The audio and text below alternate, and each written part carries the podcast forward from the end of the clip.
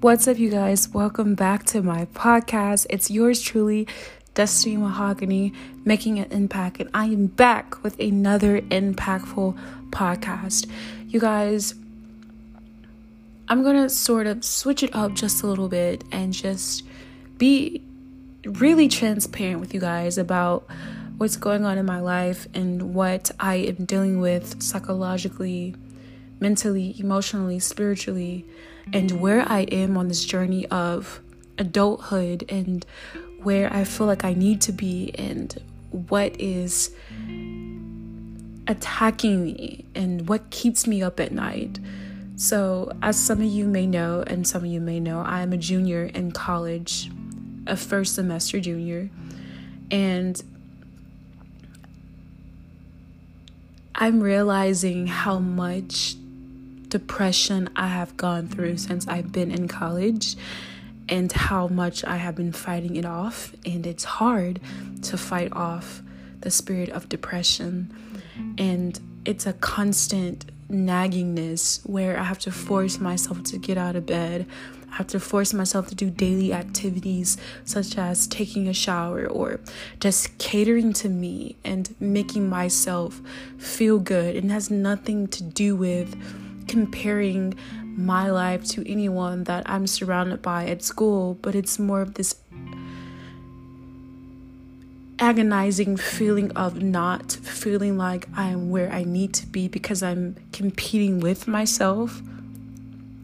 And so, going through this state of depression, it's overwhelming. One, you feel like you have no friends, you have no one there to support you. And for me, I am an introvert, I am not an extrovert. And so for me, I don't need friends. I don't need to be around a lot of people to feel loved and to feel wanted. I'm good by myself and I love being by myself. But it's just this other part of me is like, oh, you need to be around people, go hang out with people. And I'm just like, that's not me. Like, you can't force me, you know, to do that because that's not me. That's not what I'm looking for. That's not the happiness I'm looking for. That's what I think I'm looking for, but that's not it because when I do surround myself around that, I just feel empty on the inside again and it just makes me feel that I'm pretending to be something that I am not. And I would hate to do that to myself. So for me, it's getting in God's presence and asking God, what can I do? What am what does destiny need to improve on spiritually to get her out of this place? And I am not being religious in no way, shape, or form, but I'm realizing that people and things cannot bring happiness into your life. They cannot bring permanent happiness because everything here on this earth is temporary. No one's perfect here, and you will be disappointed. You will get hurt. And so, therefore, I'm searching for my happiness and my strength in God. I'm searching for my peace in God, and whatever it is, and whatever I need I'm asking God to give it to me because I don't want to lean to my own understanding anymore because I've known for so long that I'm I'm leaning on to myself. I'm leaning on to my desires.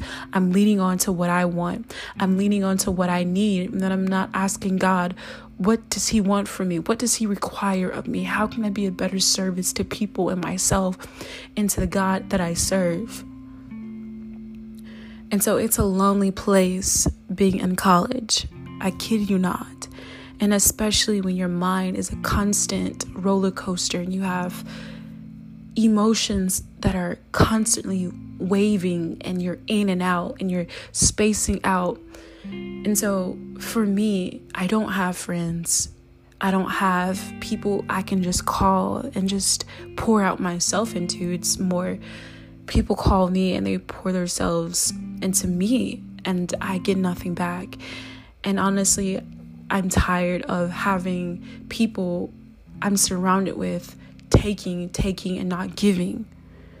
And so I'm realizing that place of trying to please people, being a people pleaser, I have to get out of that mindset and say, no, enough is enough. And I'm telling you, whoever's listening to this, you need to start saying no. Enough is enough. Speak up for yourself. It, it's scary. It's a scary feeling when you're so used to conforming and being in your own thoughts and being by yourself. But I'm telling you, you got to speak up for yourself.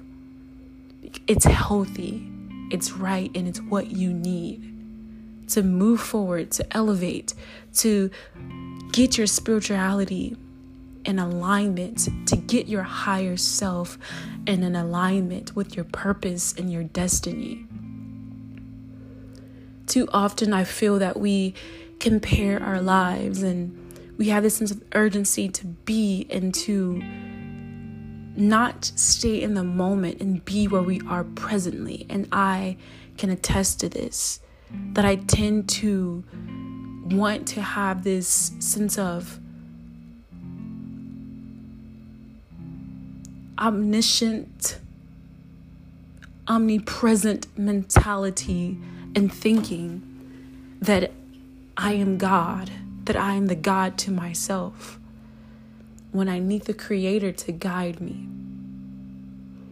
And lately, I've been so in tune with my spirituality and becoming really sensitive to spirits and tapping into my higher self and connecting to Jesus even the more.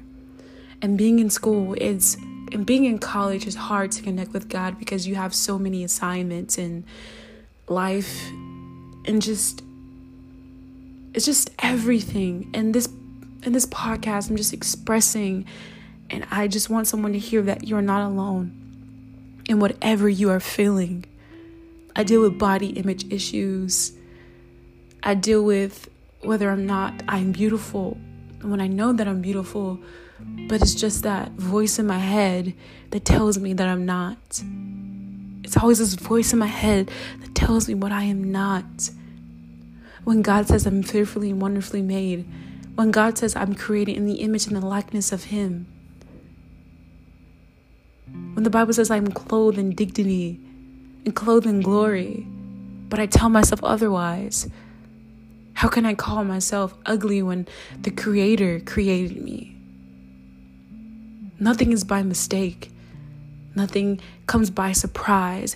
Everything that we face in life is a part of a process. It's there to shake us and break us and move us and mold us and elevate us. It's there to break us of our will and to yield and yes, it's hard. Yes, you've gone through so traumatic, so many traumatic experiences that have affected you mentally, emotionally, psychologically, sexually. But I want you to know that you are loved, that the Father in heaven, He cares about you.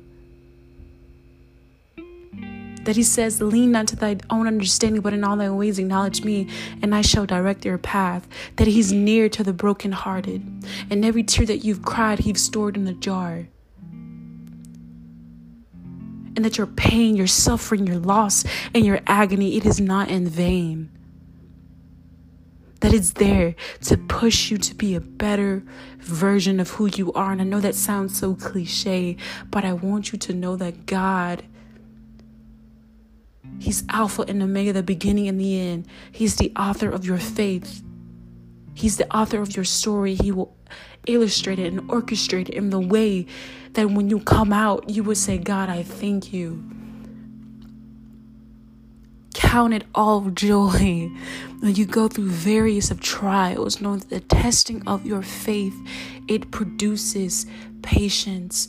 Know that whatever you are facing, it is producing the patience that you need to elevate you.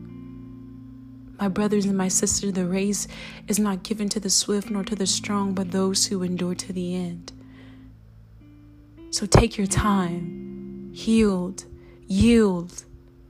And the promises of God will be given and established unto you. What is your faith walk? How are you staying connected to God? Are you taking time throughout the day to open up your heart and your spirit and to hear Him? What is your heart's posture? Because if your heart is hardened, you cannot receive God. I'm dealing with a lot. But I know that when I focus more on God, my situation means nothing. It means nothing. And I'm telling you, when your focus is on God, your situation means nothing. There's nothing your God and my God cannot do. I love you, but God loves you best.